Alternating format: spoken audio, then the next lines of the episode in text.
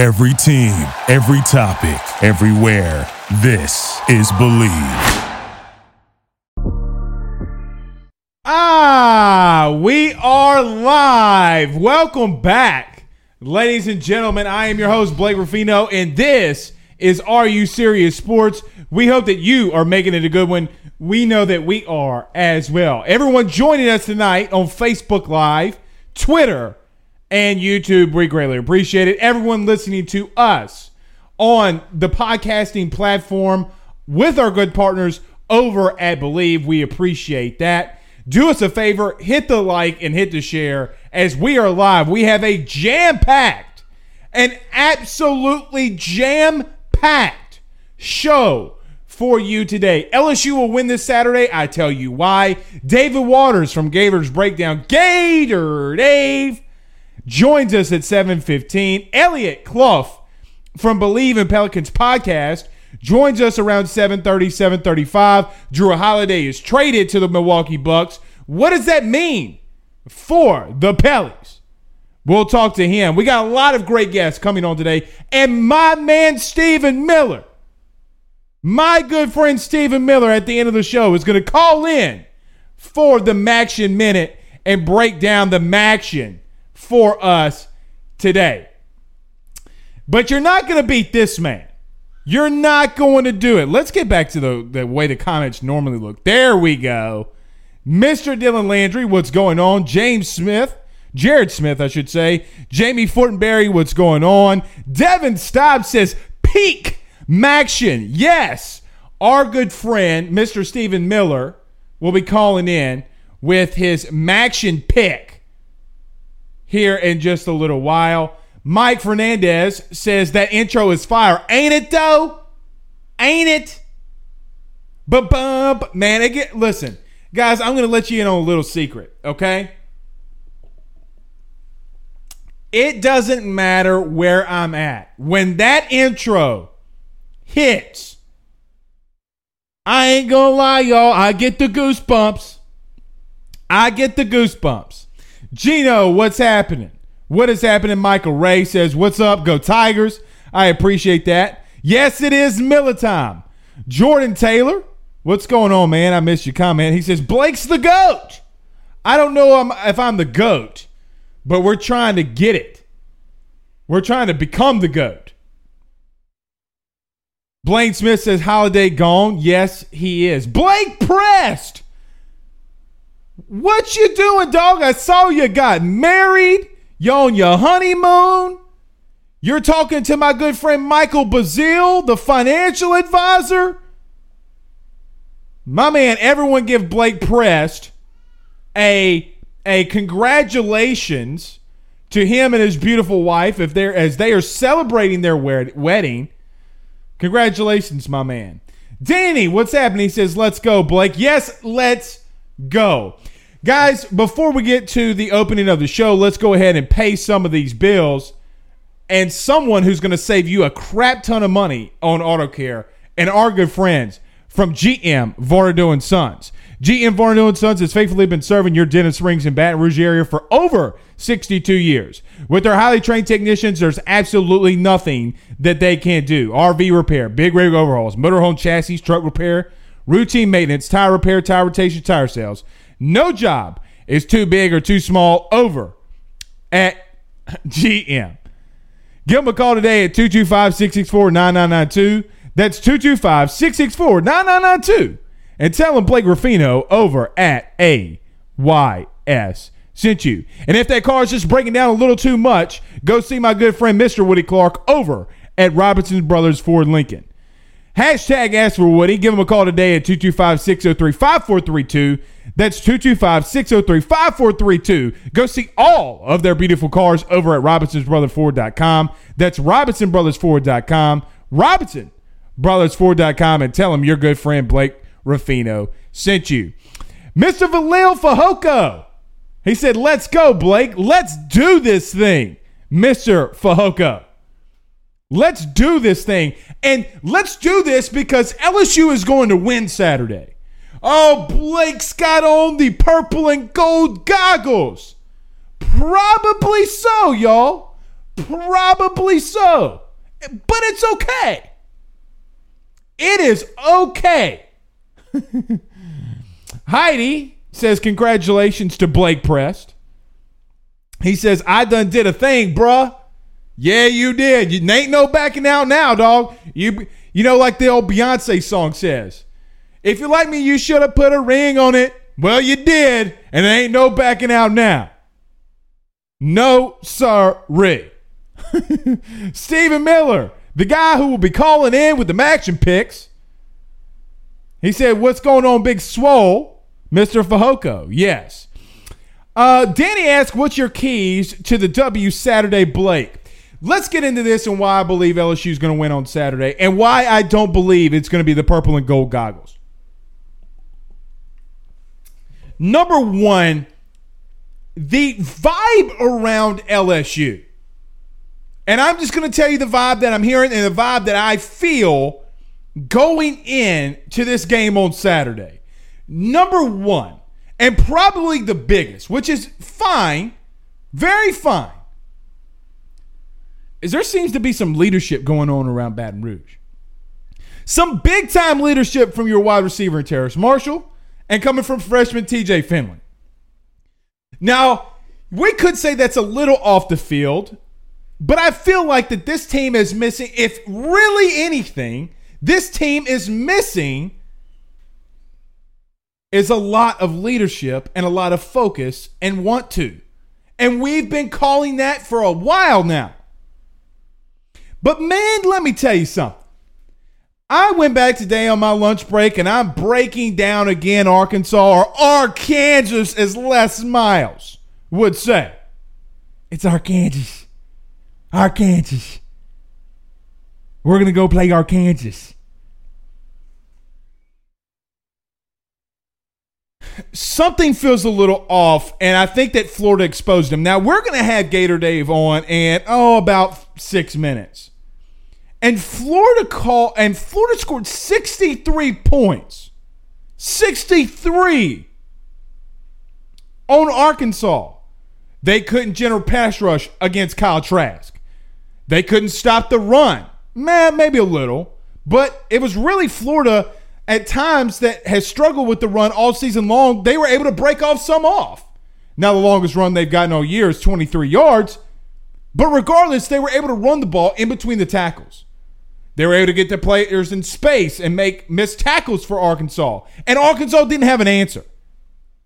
Now, I'm not saying for one second and one iota that LSU is able to, or even close right now to this Florida offense. But God dog, do I feel like they're going to be really good moving forward the rest of the season. Something in my gut is telling me that this team might turn it around. That this team finally has someone that's come up and held a team meeting and started barking out orders.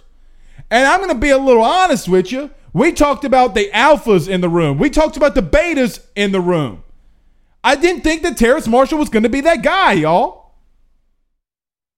Not for one second that I think he was going to be the guy. But yet, he was. Arkansas. Yeah, is Arkansas. Arkansas, as Les Miles would say. Blaine Smith says Lee, Foreman, and Smith would be monsters for LSU in this class. Yeah, they would be. Who you got as an alpha? Well, uh, Danny asked it on Facebook Live. Well, Danny, it wasn't Terrace Marshall, but the five is starting to feel different. And I'm not sure, X's and O's wise, this team has been that bad. 52 points scored against South Carolina. Now, Auburn, okay, I'll give you that one. That's fine. Missouri, you scored all those points. You have all those missed tackles. Mississippi State, you couldn't stop them if your life depended on it. Still scored 34 points. 41 points on Vanderbilt, and then you have an Arkansas team that you're not that's not even close to being as talented as you are. Something feels that there's going to be a change for LSU moving forward Why, and Arkansas is going to bring that challenge to them. Now, Kyle Trask in Florida was able to put up all those points and all those yards. Hell, everyone's talking about Kyle Trask being the next Joe Burrow. And honestly, the numbers are pretty similar. Here's why I think that if LSU is anywhere smart, and we'll talk about to Gator Dave about that, about what Florida did so well against Arkansas last week. But if you're LSU, don't you just pop in that game film and say, look, man, we got to run the same exact things they were doing. And by the way, they scored 63 points without Kyle Pitts. so that should tell you how dynamic that offense was, and you're able to take things away and get your program back on the winning foot. Now we talked about this yesterday. If LSU loses again and goes two and four, don't be hitting up the uh, the AYS hotline saying, "Oh Blake, you Rudy poo." What are you doing? I think LSU gets the victory. That's just me. And hopefully I'm not wrong because every time I am wrong, you guys always let me know. hey, look, I could be the I could be the most right that I've ever been. But as soon as I'm wrong, y'all gonna let me know. All right, let's get to a couple of these comments before we get to Gator Dave. Gino says witness protection program. I'm not going in the witness protection program, not because I'm wrong. Uh, Blake Prest, the married man, says team is young, man. They should had to grow up fast. That's tough to do. It is, but I think that they're starting to do that. Uh, Fear the Reaper, says Gino. Well, the Reaper's out. The Reaper's not playing for the rest of the season.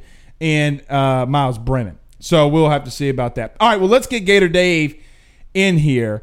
Um, before we get to that, as always, guys, as always, and I know we talked about him big time yesterday, but you got to go see my good friends over at the Drake Law Firm. Guys, personal injury, criminal defense, real estate and successions. There's absolutely nothing that the Drake Law Firm can't do for you today. Give them a call at 985 386 7600. 985 386 7600 for any need that you have. Get in a car accident? No problem. You get a DWI? No problem. Hey, you got some succession? No problem. And you got the real estate? No problem. They take care of it all. Go see them today at 154 West Pine Street in Ponchatoula, Louisiana, and tell them Blake Ruffino over at AYS sent you. All right, the man is here. The favorite Florida fan, the favorite Florida man that everyone loves in Louisiana. Gator Dave is with us. Dave, what's happening, man? Uh, not much, man. We got a little uh, little chill in the state of Florida finally, so uh, enjoying the cooler weather a little bit. Dave, I walked outside my house yesterday morning, and I was not like I was wearing tidy whities or anything. I mean, my shorts were kind of short, you know. And Dave, my big butt ran back inside. It feels good, right? It feels like football weather. Yeah, I woke up this morning and it was like I think it was 51 here in, in Jacksonville, and let me see what we got right 57 right now. So 57. Uh, yeah, it's uh, as you said, it's it, it's starting to finally feel like. Uh, but hey, in, in the state of Florida, football weather is 90 degrees uh, for m- most of the time. I mean, we, you can't. I mean, you, you, can't get away with it. Everybody says, "Oh, football weather." In the state of Florida, you get three days of fall, and that's about it. So. yeah, I mean, and I'm sure y'all like us. I mean, we don't have seasons you know, yeah. what's going to happen here is we're going to have the cold chill, and Monday morning it's going to be 92 degrees. I mean, right, you exactly. know, yeah. that's how it always worked. All right, Dave, listen, I don't know how much you caught in the beginning, but we have a mutual opponent. Now, Florida came off a very impressive win against Arkansas last week. Before we get into it, I got to ask you this because a lot of LSU fans have been seeing it, and a lot of Florida fans have been making the comparison. Kyle Trask and Joe Burrow, the Heisman balloters, and a lot of people that vote for the Heisman are talking about him being on the top of the ballot. Number one, do you agree with that? And do you think he's the man to beat right now for the Heisman? I, say right now he he has to be, uh, and don't get me wrong. I, will admit a lot of that is due to some players not playing. You know, Justin Fields and and, and Trevor Lawrence uh, missed some games for COVID. Uh, so you know that that kind of happened. Mac Jones, you know, in Florida, uh, Alabama, and LSU uh, last week. You know, of course, no matter you know, the stature of LSU right now, everybody's still going to watch that game. Everybody's still going to watch LSU, Alabama. And if Mac Jones puts up big numbers again, of course, you know he's right up there. So uh, I think you can uh, you can put Kyle Trask up there and you can put him at top and you wouldn't be wrong, but you also wouldn't be wrong if you put Trevor Lawrence up there. You also wouldn't be wrong if you put Justin Fields up there. You also wouldn't be wrong if you put Mac Jones up there. So right, that, right now that that's the four guys uh, you can look at uh, right there. And I mean, Blake, we see it uh, every game Florida plays right now. There is some kind of record Kyle Trask is setting, whether it's number of four touchdown games that he's throwing, or however many mm. touchdowns it is through six games, and uh, the comparisons to you know we talked about on your show before, and kind of before the season even started, you know Gator fans were looking, hey, can he be Joe Burrow? Can he? You know, it, it wasn't necessarily a Joe Burrow leap because Joe Burrow did have a leap from 2018 to 2019. Kyle Trask had a really good year last year, so the leap wasn't going to be as large. But could he even replicate those stats uh, that, that Joe Burrow had. And through six games, he's doing that. You know, Dave, I, I agree with you there. And I think that there's a lot that, you know, Kyle Trask did a lot of good things last season. You know, like I remember the game last season in Baton Rouge where, Dave, that game was tied at 28 into the fourth quarter, right? Like, so he did a lot of great things.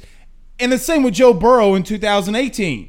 He did a lot of great things, right? So there's a lot of comparisons. And you could tell with and you could tell with Burrow the, the, the end of 2018 that you could see it. You, right. you, you were saying, okay, if if there's what we were kind of looking for with him transferring from Ohio State. If he goes anywhere close to that in 2019, you would have been happy. He blew that apart. so. Right. Well, and and Trask is doing that now. And and you know what's amazing to me, Dave, and I want to I want to ask you this because it's something that I think that Florida struggled with, and I I want to get your take because I know you break them down more than I do. But is the weakness of this Florida team on offense not being able to run the football more effectively? Now they've had guys that get four or five yards per carry. But like the post I saw you have, or the tweet I saw you had today, the longest carry that they've had all season is 23 yards. So is yep. it, is that the only thing that they're struggling with at this point? I think so. Like you said, yards per carry is not that bad. For near five yards per carry is not that bad between your top three backs. Dameon Pierce averages 4.8 yards a carry. Uh, Malik Davis 4.2. Nay'Quan Wright 4.0. And last week we saw versus Georgia that you know if the if the explosives aren't from the running backs in the running game, well, you found a way to get the explosives with them in the passing game. Right. So you've made up for you've you've made up for it a bit there. But as I said, if there's one weakness of this offense right now, and they're masking that weakness. It's not like it's it's a weakness, but it's not necessarily hurting the Florida offense. It is the the explosives from, from the running backs. Dameon Pierce, your starting running back, his longest carry of the year, 14 yards. Malik Davis, 23 yards. Nay'Quan Wright, 14 yards. Kadarius Toney, the all-purpose wide receiver, has the longest carry of the year for 50 yards. Kyle Trask has a 26 yard carry, longer than any of the running backs. And Kyle Trask is at Tim Tebow. so right. it's uh it, it, it kind of does blow you away a bit that this offense is having the success that it's having. And it's you know, the explosives aren't coming from the running game. You know, and at all. At all. Right. And that I think because that's what's so much and I know a lot of people, Dave, are putting a lot of comparisons and probably recency bias a lot of people are comparing last year's LSU team to this year's Florida mm. team, especially on offense. But what it makes it a little bit, I, I don't. I don't want to say more impressive because Joe Burrow did throw for 65 touchdowns last or account for 65 touchdowns is he doesn't have a running game and and really Joe did with Clyde Edwards-Helaire. So that's something that's really surprising. Let me this is something too talking about that Arkansas game and I want to get your take on this Dave your boy Kyle Trask throws five touchdown passes and a half. And he comes yep. out the field and Dan Mullen, not in his face, but kind of like barking at him a little. What happened there? And if you if you know what happened, and why was he kind of getting on Kyle? Because man, look, listen, somebody throws five touchdowns and a half. I'm not saying anything to him. Just tell him to keep going. What happened there, and why was Dan a little upset about that, or whatever happened?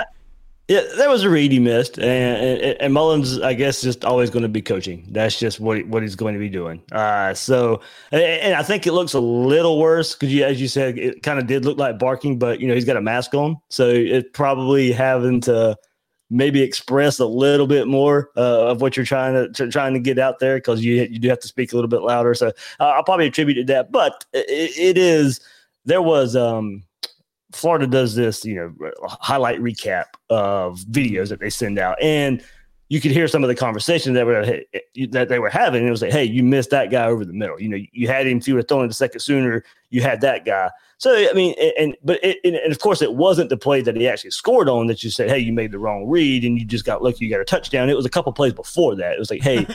couple, you know, a couple plays ago, you probably you probably should have had a touchdown two plays ago because you, you, had it right here. Uh, so it was it, it's just those little things, and you know I get it. Uh, I did see some similar thoughts and comments out there. It's like, hey man, you just your quarterback's out there Heisman level, elite level, and you're and you're still going at him. But I, I, look at it more as a coaching moment, and and still um, going there because it, you look at it you go and that same thing I said about the highlights and stuff, it fast forwarded to the end of the game. And you had a really good personal moment between Dan Mullen and Felipe Franks. Right. And you could tell the mutual admiration that those two guys had for each other and what they both did for each other uh, there. And, and so, uh, and, and, I've heard that uh, a good bit too. Guys who have been around Dan Mullen, you know, he, he, he gets critique for his recruiting uh, a, a little bit. And it's, he doesn't relate to high school athletes or whatever. But then you talk to those same people, or you talk to guys who transfer in, and it was like, you know, they're friends with Dan Mullen. Like he's like he's really close to Alex Smith. He's like he was in Alex Smith's wedding, his quarterback at Utah back in right. 2003, 2004, and all that stuff. So it's like once you get to meet him, once you get to know him, you love him to death. It's just breaking down that wall to, to, to, get there. So uh, it, it's a uh, going back to that Saturday. I, I, look at it more as a coaching moment because we don't see it a whole lot. We we don't see the you know if you, if you had seen that like a uh, like other coaches just going after their players over and over and over again, I think you could probably make some of it, but it's just a probably coachable, teachable moment there. Well, you know, too Saban does it, you know, but he, I, the last time I could see him doing it to a quarterback is when he slapped. Oh gosh, what's his name? Um, uh, the quarterback slipping my mind uh, for right now, but he slapped him on the butt after he threw a pick and was really upset. I can't believe he blocked me on Twitter, but I have to figure that out. I don't know. It was in my head.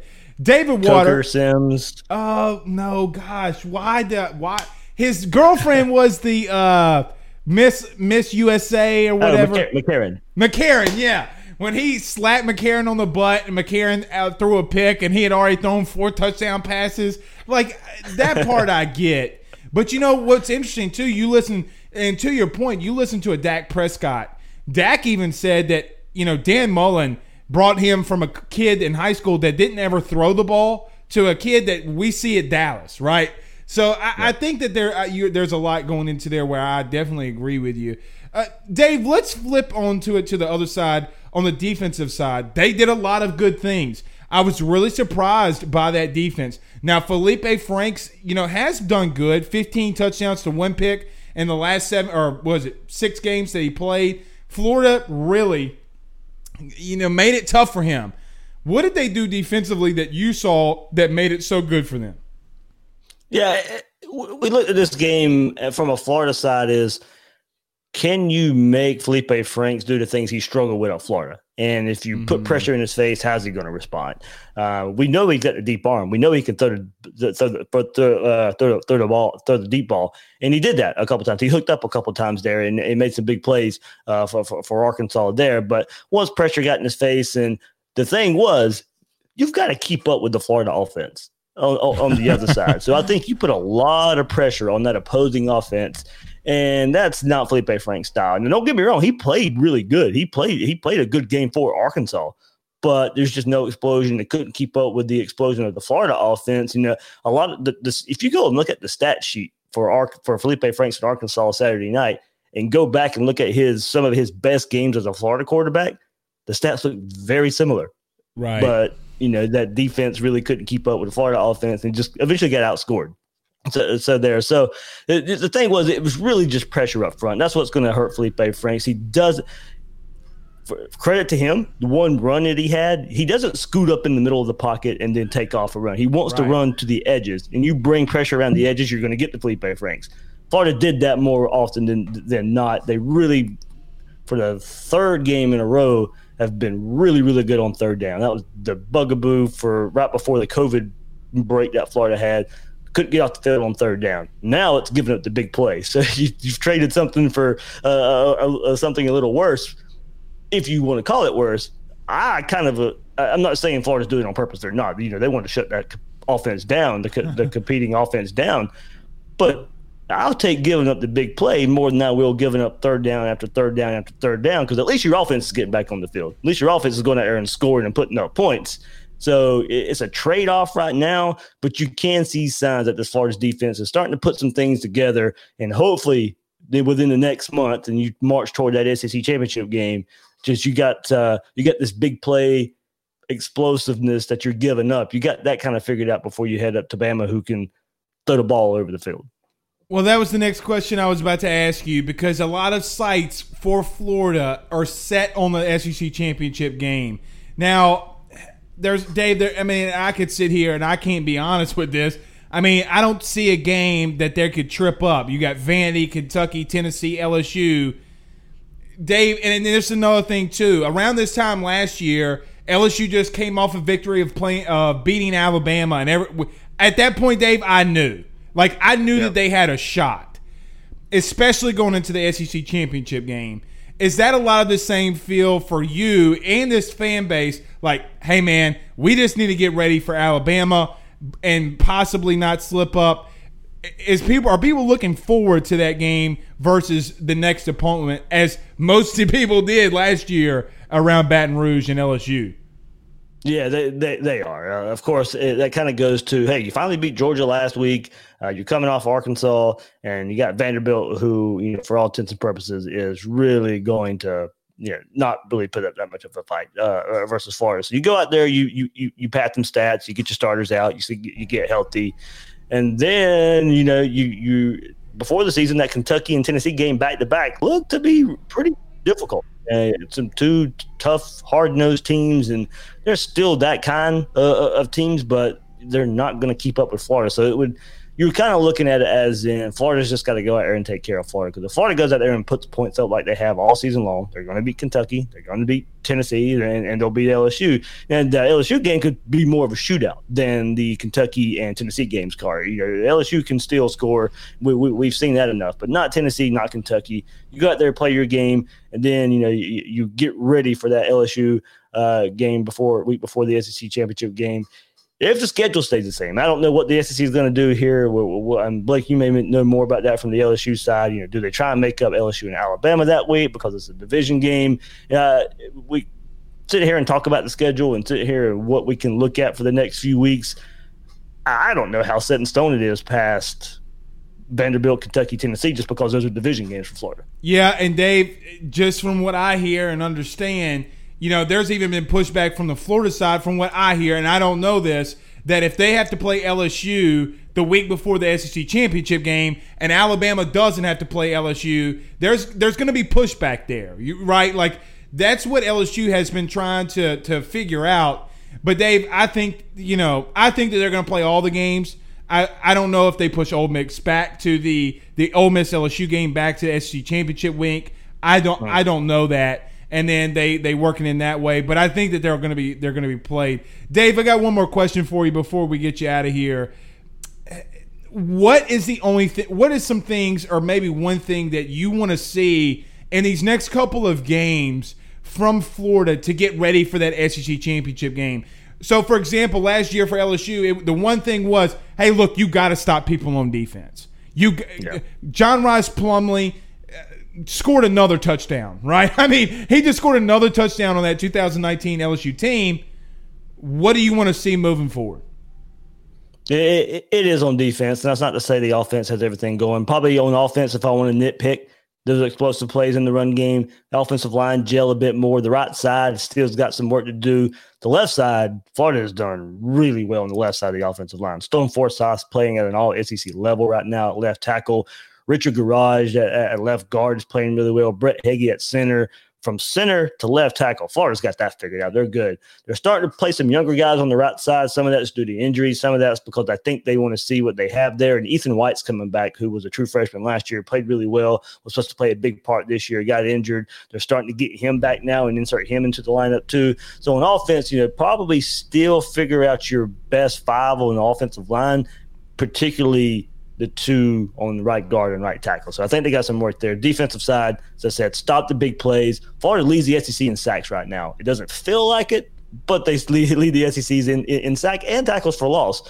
So you hope that translates into okay, you got third down figured out the last few games. Some of that's had to do with the opponent. Some of that's because you have gotten better in, in that department. Now it's time to translate those sacks and tackles for loss into stopping that big play that uh, is keeping teams in it. And don't get me wrong if you're running 80 plays a game on offense, that's going to give that opposing offense even more plays as well, and they're going to hit some plays on you.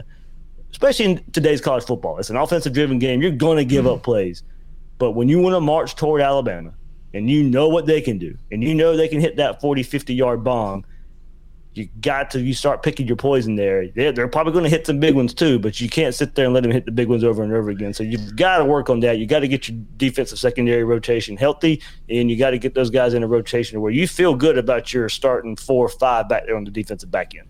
Dave, it sounds a lot like us last year, man. I mean, I'm just, I'm just being honest. I mean, basically everything you just said is exactly what we were saying a year ago. Like hey man, can, for once, can you just slow down? I mean, this isn't. We don't want you to slow down less miles wise, but slow down just a little. Yeah. So, but anyway, Dave. And the, crazy, and, and, and the crazy thing is, you know, Florida's already got the loss to Texas A&M, so there's no luxury there, and you know, and it's no fault of Kyle Trask with the offense. You know, they just didn't get the ball enough in the second half, and the one late drive to give Malik Davis a running back fumbles there, so kind of taking out of Kyle Trask's hand. But there's no room for error now, and but you still have everything to play for. You go and win out the rest of the year, you'll be in the college football playoffs. So I think mm-hmm. Florida knows it, and uh, you, you can tell by talking to the team. You know, hey, look, Travon Grimes was asked about his Senior Bowl uh, invitation and and and um, uh, acceptance. He was like, I ain't worried about it right now. We're, yeah, I we're heard playing that. for national. We're playing for a national championship. So that's huge. You know, it's it's it's there. The team the team knows it. They know they knows what's in front of them, and uh, you know, it's it's time it's time to go get the job done and and uh, go back to Atlanta and see what happens. Dave, you're fantastic as always, man. Tell everybody from Are You Serious where they can find all your great work. Yeah, everybody can follow me on Twitter at GatorDave underscore SEC and follow Gators Breakdown at news4jax.com slash Gators Breakdown or your favorite podcast platform, YouTube version as well uh, there. So a lot of content coming up. Uh, uh, a big Gator panel, a whole lot of Gator media members getting together. We'll put that on uh, put that on Wednesday uh, tomorrow, and a whole lot of content looking back at Arkansas, looking at Kyle Trask, Heisman uh, chances right now, and looking forward to Vanderbilt later on in the week.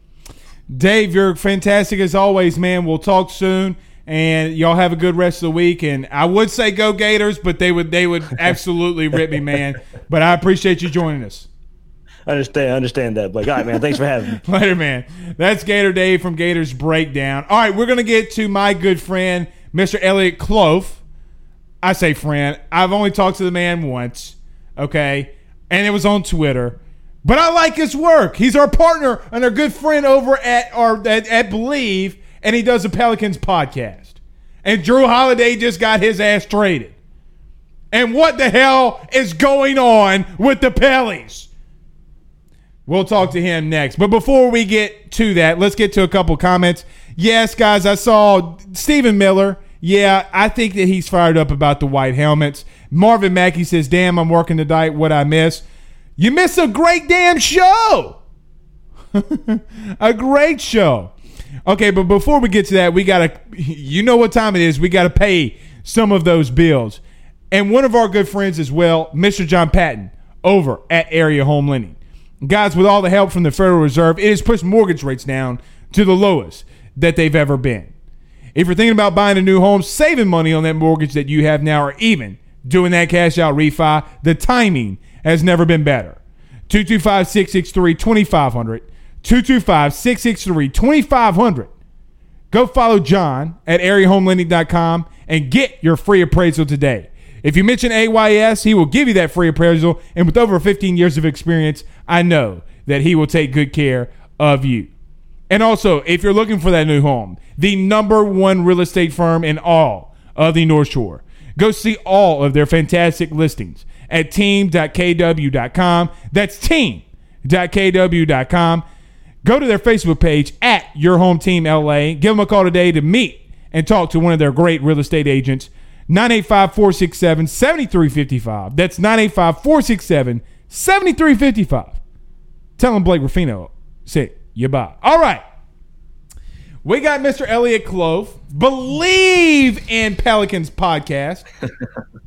Elliot, what's going on tonight, my man? Blake, thanks so much for having me, man. It's been a crazy last 24 hours. Also, given I, I want to make sure you got this right. Last name, you're so close. Oh, it's, it's not Clough. it's not Say it again. It's Clough, like rough and tough. Okay. Right there, man. See, right it's, there. it's the Louisiana accent. We can't say F's that well. You know? so it's it's a Louisiana See, I'm trying to say it. Okay, Clough. Is that correct? Very close. See, yes, I, there I'm, you go. I, I'm trying my damnedest here, Elliot. But how about this? We'll, for the for the rest of the duration, we'll just call you E Man or Elliot. How about that? That's a okay with me, man. That's that's perfect. That'll work. All right. So look, we got some big news this, uh, I guess, yesterday. Now it's something, Elliot, that we've been hearing a lot of, or at least around here in the New Orleans, Baton Rouge area, about Jrue Holiday getting getting uh, traded. We didn't know where it would be, who it would be to. Break it down for us, man. Why the Milwaukee Bucks? Why these players? What's your feeling and what are you hearing? Right, man, and you hit it. We, I mean, basically, none of us really knew where Jrue was going to end up. It's been basically 29 teams are all inquiring about Jrue Holiday at the, or they were at uh, this this last you know two months that it's been since the season ended, and the Pels kind of made it clear that Jrue was on the table. They made it they made it clear that he was available. Now, recently, the two teams that have been talked about have been the Brooklyn Net, that excuse me, the Brooklyn Nets and the Denver Nuggets. It, it appeared that those teams, those two teams, were going to be the ones that were going to be available that we're going to have the most assets to go out and get a player like Jrue, uh, a situation where Jrue really fit. They were both contenders. And then it looked like the Nets would be the favorite because they're in the East. And then James Harden got on the table for the Nets. It's sort of looking like that's not going to happen so much now. You know, who knows what's going to happen there. It's it's it's a crazy situation with James Harden possibly going to the Brooklyn Nets. Anyway, about Jrue, on Bleav in New Orleans Pelicans, we talked about the Bucks from the get go. Uh, I mm-hmm. said they're in the East. One, two, they need to make a move this offseason. They need to. That's that's just the situation that they're in. This stagnation, this situation that they're in with Mike Budenholzer, who is a coach who doesn't necessarily make a lot of adjustments in game, doesn't make a lot of moves with the rotation or or on defense to switch it up to confuse opposing teams or, or to make his team more competitive in the playoffs. And they haven't made a whole lot of big roster changes in in the last like you know last two, three, four years. They've gone out and got good players, but they haven't gone out and gotten former all stars, former all NBA defensive players like Jrue Holiday. And then they went out and got Bogdan Bogdanovich, which is a huge upgrade say, for their offense. Hey, say that name seven times fast. I'm just joking. I'm just joking. Keep going. so improvements, depth is going to be an issue for the Bucks, but the Pelicans, you know, it, it, wasn't necessarily made clear as to why Jrue was being shopped. They they didn't say it's because of the contract situation. They didn't say it's because he doesn't fit the long-term situation. But what it's come down to is what I'm assuming, what I've heard a lot from my other people at the Bird Writes, uh, the the SB Nation Pelicans affiliate, is that what probably happened is that Jrue wanted to get the bag, wanted to get a, paid towards the end of his mm-hmm. career. Saw all these guys on these short, not short term, but but rookie contracts, saying, "I'm not a rookie, you should pay me," and I think I've deserved it. And Pels weren't going to do that. The he wanted that bag. Let's just call it what it is. He yeah. wanted the bag, and they didn't want to give it to him. Now let me ask you this, and we have a couple questions. Our good friend Stephen Miller says, "Ask hashtag Ask E which one or neither will Bledsoe and Hill suit up for the Pels on opening night?" Which I think is a good question. But I guess my thought, Elliot, here is you're not going to trade for those two players if one of them isn't going to play. I think that Eric Bledsoe is a guy that they could really utilize. Hill was a guy that had a lot of good, uh, I don't want to say spurts, but it felt like spurts last season. What do you see? Do you think that both of those guys, or really anybody, will be on that roster from that trade? That that's the million dollar question. That's what it is, and they both will provide value if they're if they're brought in. I talked about this. I work. At, I'm actually I live in Madison, Wisconsin. Fun fact: don't live in New Orleans. Never been to New Orleans but uh, I, love the ho, Pels. Ho, ho, ho, ho, ho, ho. I know. I know. now I knew you lived in Madison, but you've never been to New Orleans. I know. So I very know. quickly, explain to the fine people how you became a Pels fan. Yeah. so I grew up a Miami Heat fan, believe it or not. Dwyane Wade was my guy. That's I'm not, you know, the 2010s LeBron. I D Wade's my guy. So I graduated from college spring of 2019 and uh, was looking for jobs, really only getting offers. I'm from Iowa, really small town papers in Iowa. Didn't want to do that. And to we stay sharp, call, we should call you Clark Kent then. Oh no, that was Kansas. Never mind. Go ahead. Yeah, close enough. You know, we start with the last name. That's close enough. Iowa, Kansas. What's the difference? Uh, but uh, so the plan was to stay sharp, right on on a team that was up and coming, um, that is really grabbing the attention of the media with Zion being drafted there.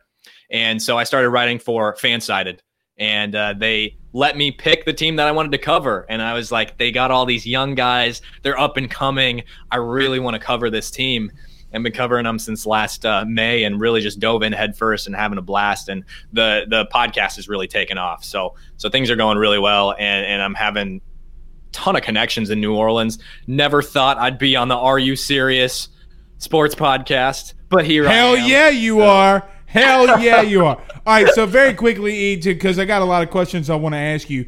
But do you think that Hill and or Bledsoe will be on this roster on opening night?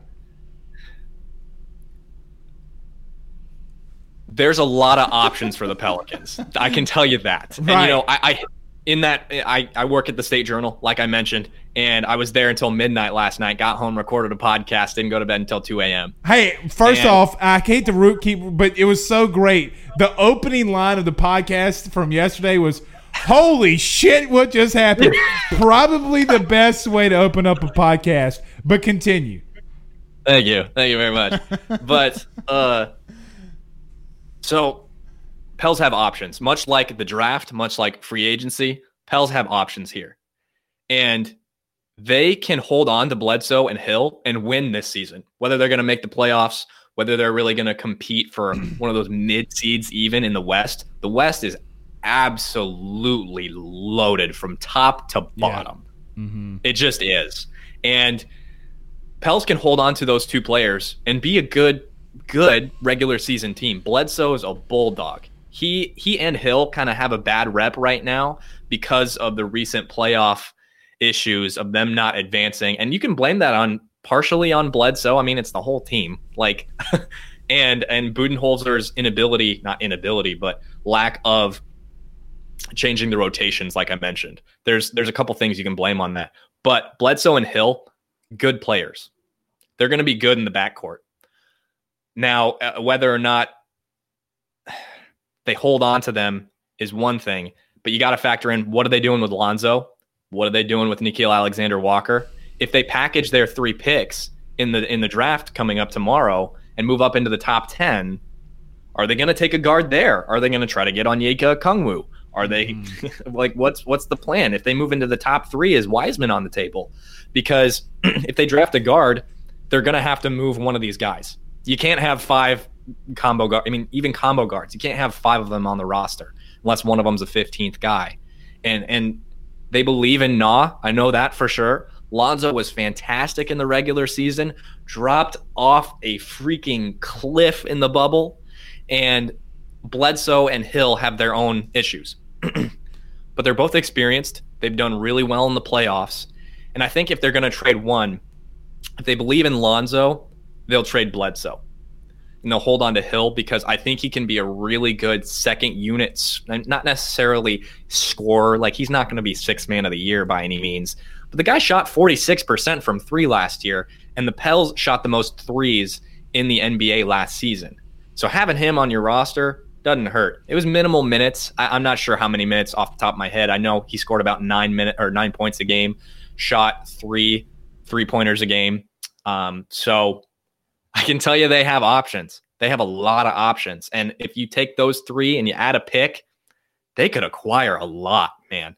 There are teams out there that they could uh, they could meet up with. Sorry, I I, I could see you're wanting to talk here. No, I just had a funny. I had a funny that I wanted to get out, but keep going, man. I, I will remember it. Keep going. Okay, so the Pacers. If you can get Miles Turner, I think he's a great fit with the Pels. I think he's you, you plug and play. I mean, he's a veteran. He's not a young guy. SVG doesn't want any more young guys. This roster has enough. They're not going to use their three picks. I, I mean, they're gonna package them one way or another. They're gonna get somebody.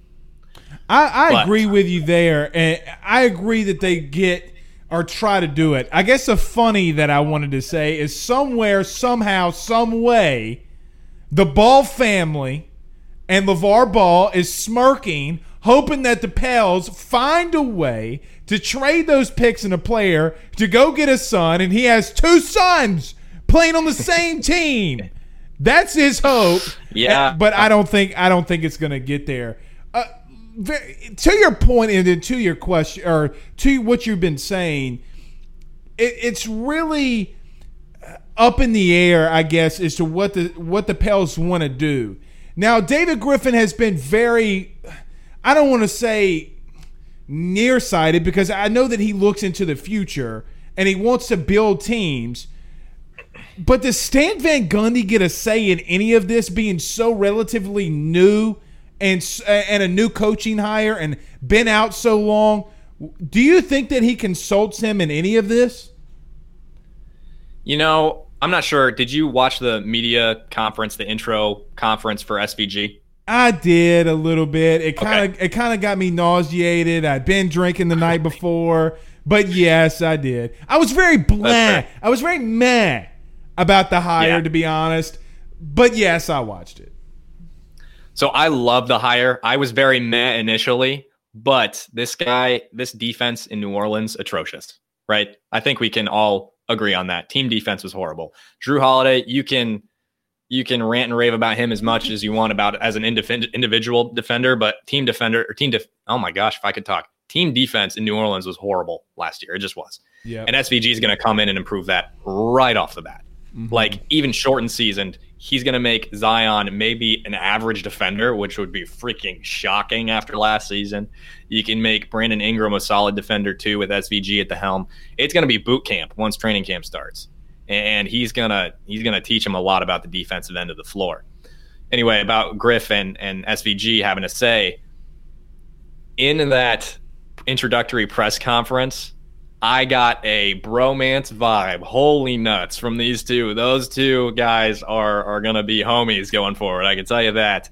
And SVG's been around too long. He's done a lot um, for him not to have a voice in everything. Mm-hmm. But he made it clear in the press conference too that when he was in Detroit, he was the VP of President Basketball Operations, and he did not want that role at all anymore, ever. uh, Breg, I believe it was Griff talked to him about a potential person that they could draft in this year's draft, and he said it gave him anxiety or like he he had a little bit of panic. So I think SVG will be consulted. I think Griff will respect his opinion to the point of, all right, Trajan and I believe this. Trajan Swin and I believe this. rest of the guys in the front office believe this.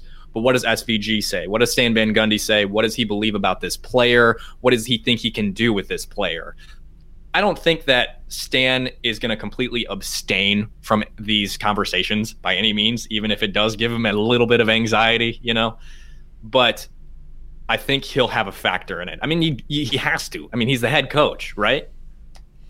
Well, I think that he will, but it just depends on, like you mentioned, how much. I think what he will do, and this is just my opinion, is that he will. He, David Griffin will ask him, "Hey, what do you think this team needs?" and he'll go out and get it. I, I, I mean, I don't think that he'll go player by player and say, "Hey, I want this guy. I want this guy." I don't think he'll do that. Elliot, let me let let's look at this because a lot of questions have come in to you, and you mentioned this about Zion Williamson. And yes, at times his defense last year really struggled, and it looked like he just didn't give a damn. Do you attest that for a little bit, him being out of shape and, and wanting to score, and that was Gentry's game plan, or he just isn't a good defender? Because the problem, and like you mentioned, Stan Van Gundy's gonna really, really get ticked off if you don't play defense. What do you attest for that with with Zion Williamson going forward? And and a second part with that, what is the biggest thing you want to see from Zion this upcoming season?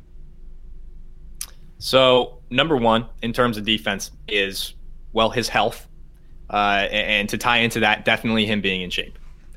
Look at his highlight tape from his freshman year at Duke. Look at his highlight tape from this year in New Orleans. Heck, you can even just Google Zion Williamson Duke, Zion Williamson Pelicans. That is not the same body. It's just not. Zion. Are you, are you saying he got a little chubby? You saying he put on uh, a Louisiana twenty? Just a little bit. He could lose some weight. That's for sure. Now, in, in terms of if he's just a bad defender, kind of. I think that every player, no matter if it's Matisse Thybulle, no matter if it's Andre Roberson, no matter if it's Tony Allen, three of the best defenders that we've seen. I mean, Matisse is young, but he's really good for a rookie. You have a lot to learn when you come to the NBA. You just do. That's that's a fact. It's it's a different game. It's a different level of basketball. But Zion, to this point, he is one of the most, if not the most explosive athlete I have ever seen. And with that being said, and you know, I'm 24, take that with a grain of salt, but he's been able to rely on that for his whole career. Mm-hmm. He has. I mean, some of those blocks at Duke where he jumped up, basically, it could have been called goaltending, I'm sure. But he jumped out of nowhere and swatted that ball into the second, I mean, the freaking highest row yeah, it looked arena. like he was playing for the Monstars in Space Jam and I, he sent that to Mars, man. Exactly, exactly. Mm-hmm. So he's been able to do that for a hefty amount of his career, if mm-hmm. not basically the whole damn thing. And he's played in 30 games in the NBA, something like that. So we can't just haul off, he's a bad defender, move on. That's, we can't do that. 30 games, one season. He's got a lot to learn. SVG is going to come in and say, I love your game on the offensive side of the ball. You're a bully. I mean, he ranted and raved about him every time he got to talk about him in the media and in this press conference that he just had, or that the Pels just had. He it's he's not going to be elite. He's just not. But you can make him average. You can make him a decent team defender. And he can rely on that athleticism at times because it's it's stupid. It's unreal for his age, 20 years old. That athleticism is freaking bonkers. Mm. But I don't see him being anything more than an average defender, and SVG can make him that probably quicker than a whole lot of other coaches. I agree. So, so uh, Brandon Ingram, on the other hand, with his length, SVG can make him a pretty solid two way player. So, uh, and which is I'm so really interesting on why like. they traded Jrue. And I get the contract and all that, but you're trading your best defensive player. I mean, and that's what is just so ironic. You bring in a defensive minded guy and you trade away your best defensive piece. I don't, I don't know. We'll have to see. But you know, I dunked on Zion uh, not too long ago. Did you know about? Did you hear about this? I didn't hear what you said. Sorry, one more time. I actually dunked on Zion. I'm not sure if you heard about this. I did not hear about this. Tell me. Yeah, it was a game called 2K, NBA 2K, ah, and I was ah, LeBron James. There you go. So, uh, good one, Blake. the, the E Man is our guest. One more question, I'll get you out of here. And I appreciate you joining us. We'll let everybody know where they can catch all of your work. Who's your starting five on opening night? If now, assuming you don't get into the lottery and assuming you just kind of stay where you're at for right now, who would be your starting five for the Pels next season? If it's staying where it's at, it's going to be one Bledsoe, two JJ Redick, ooh, the three, the four, the five, because you're going to get Brandon Ingram and Zion in there. And then the five, Zion's not going to start at the five. He's just not. We, we talked about that. I was on uh, Word with G with or on ESPN 1420 in Lafayette today. Talked about that with with Greg Larnard there. Zion will be used at the five. He'll be an excellent small ball five. He's not going to start at the five. This is not Mike D'Antoni's Houston Rockets. So as of right now, I don't want to say that Jaxson Hayes starts at the five. I really don't want to say that. But the way the roster's constructed, Derrick Favors is a free agent. Well, I mean, very quickly, and not to rudely interrupt you, is Jaxson Hayes on the trading block? Because I saw today that there's some rumors that they could go get Larry Nance Jr. in a possible trade scenario to be in that to be in that starting five. Is is that a possibility there now that you're talking about Jaxson Hayes? I mean, all things are on the table right now. I'm, I'm, sure you saw that from David Fisher. He is not a Jaxson Hayes guy. He's our one of our. He is not. No. no. one of our uh, the Bird Writes guys. Uh, he's he's awesome. I, I love Fish. I've I've been on uh, bird calls with him. He's been all over every single possible trade situation with with the Pelicans, and Hayes could be traded. SVG did talk about him again to reference the introductory press conference. He said Jaxson Hayes is going to be a shot blocker. And the thing about that is that's what Jaxson Hayes tried to do last season. And much like Zion Williamson tried to rely on his athleticism too much, Jaxson Hayes is a very high ceiling center. Mm-hmm. He, should he develop a jump shot, whew, offensive side of the ball, Jaxson Hayes could be scary. But he relies on that athleticism too much on the defensive end of the floor. He just looks almost like a toddler out there. And I mean, at, in a press conference following one of the bubble games, somebody asked him about his development on the defensive end of the floor, and he said, "Yeah, I think I'm good there. I don't have to worry about it."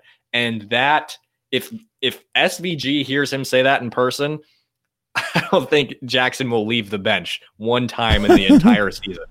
And if you can't play defense, I, I talked about this with Jeff Alicea of uh, Magic Close Up just a few, probably about a month ago when SVG first got hired. And he said, if you don't play defense, if you miss an assignment, your ass is on the bench.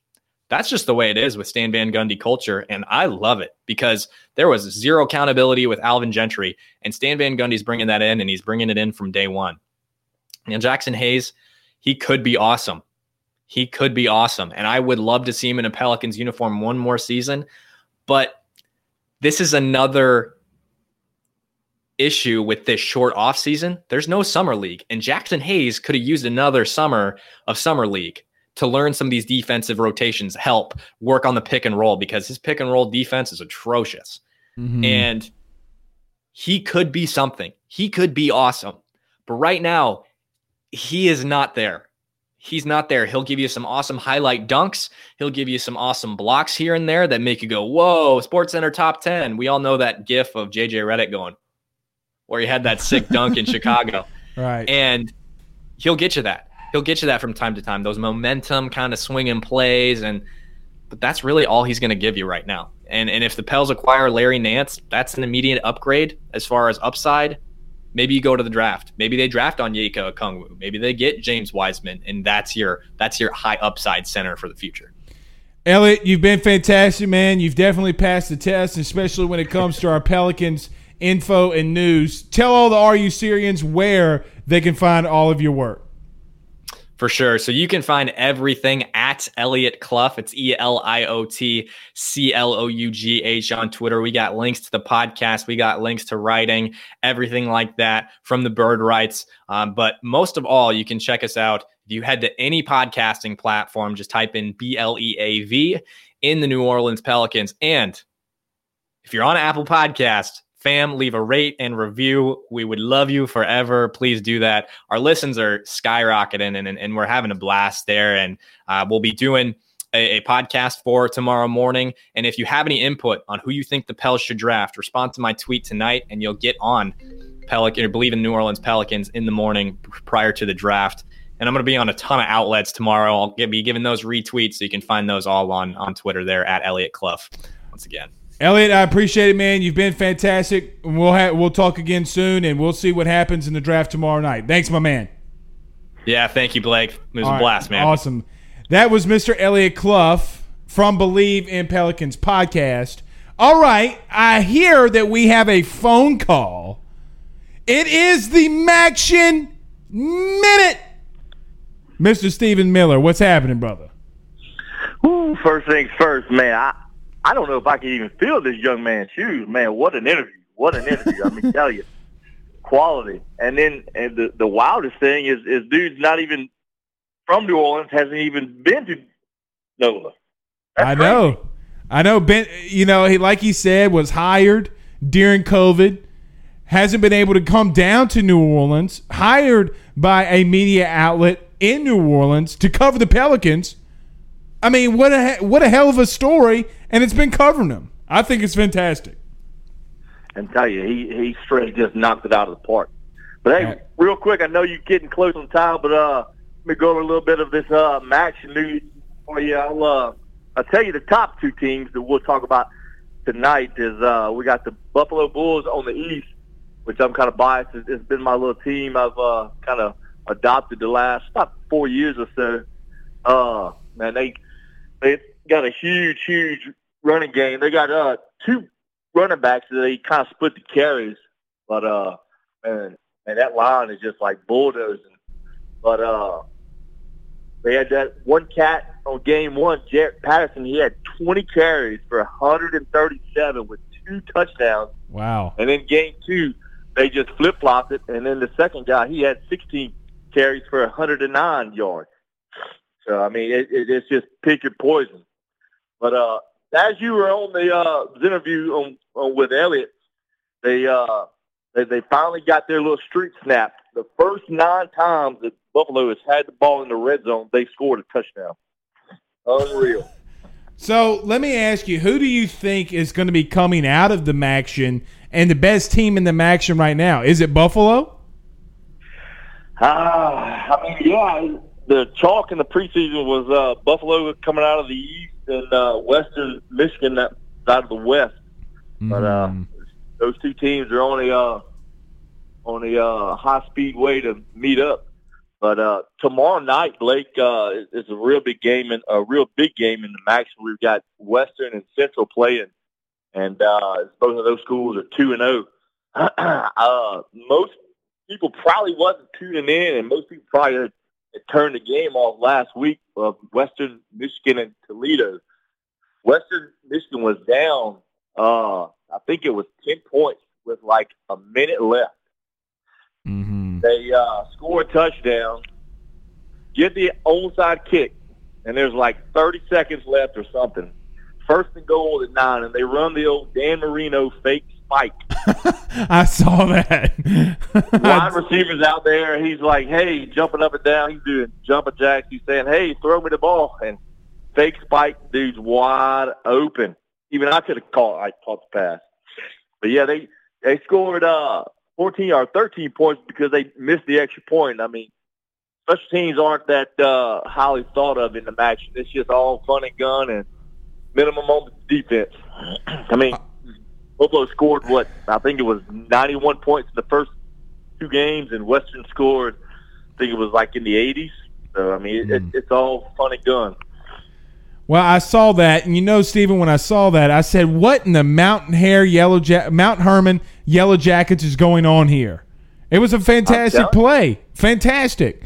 Okay, so I'm going to put you on the spot right quick. I know you said you had a rant. I'll let you say it if you want, but if you don't want to, you don't have to. But I heard you got a rant for us. What you thinking? Yeah, man. I'm, I'm just uh, a little disappointed in uh, some of our uh, quote unquote LSU fans on this year, man. And it's like uh, it's, it's real easy to be a fan when you're 15 and 0 and everybody's buying these T-shirts and hats and this and that.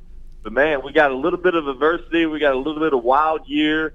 We got COVID going on. We got opt-outs. We got draft entries, and now it's like everybody's crapping on the team. And probably had the worst take I've ever seen today is uh is, is we know that Terrace he had stepped up and had a team meeting, and uh, he, he's trying to rebuild this team and, and get some leadership going. And mm-hmm. his guy says, "Oh, Terrace, yeah, that's all fun and good, but uh, him speaking like to the team now is like a fart in the wind."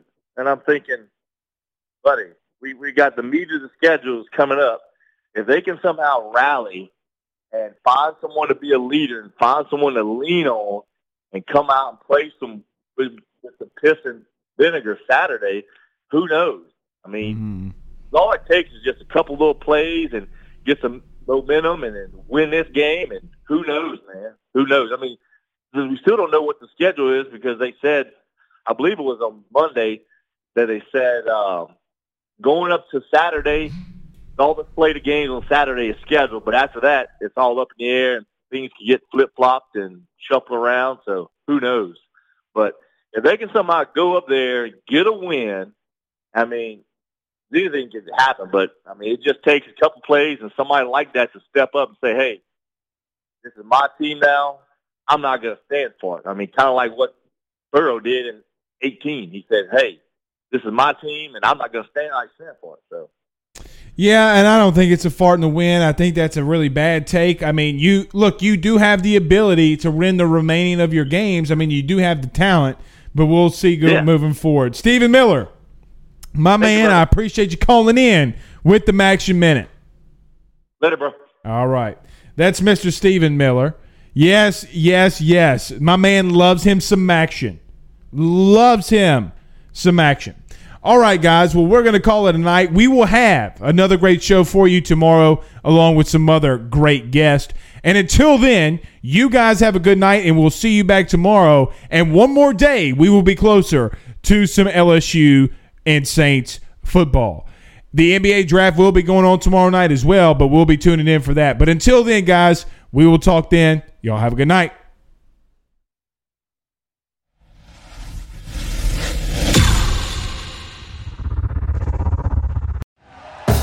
Thank you for listening to Bleav. You can show support to your host by subscribing to the show and giving us a five star rating on your preferred platform. Check us out at Bleav.com and search for B L E A V on YouTube.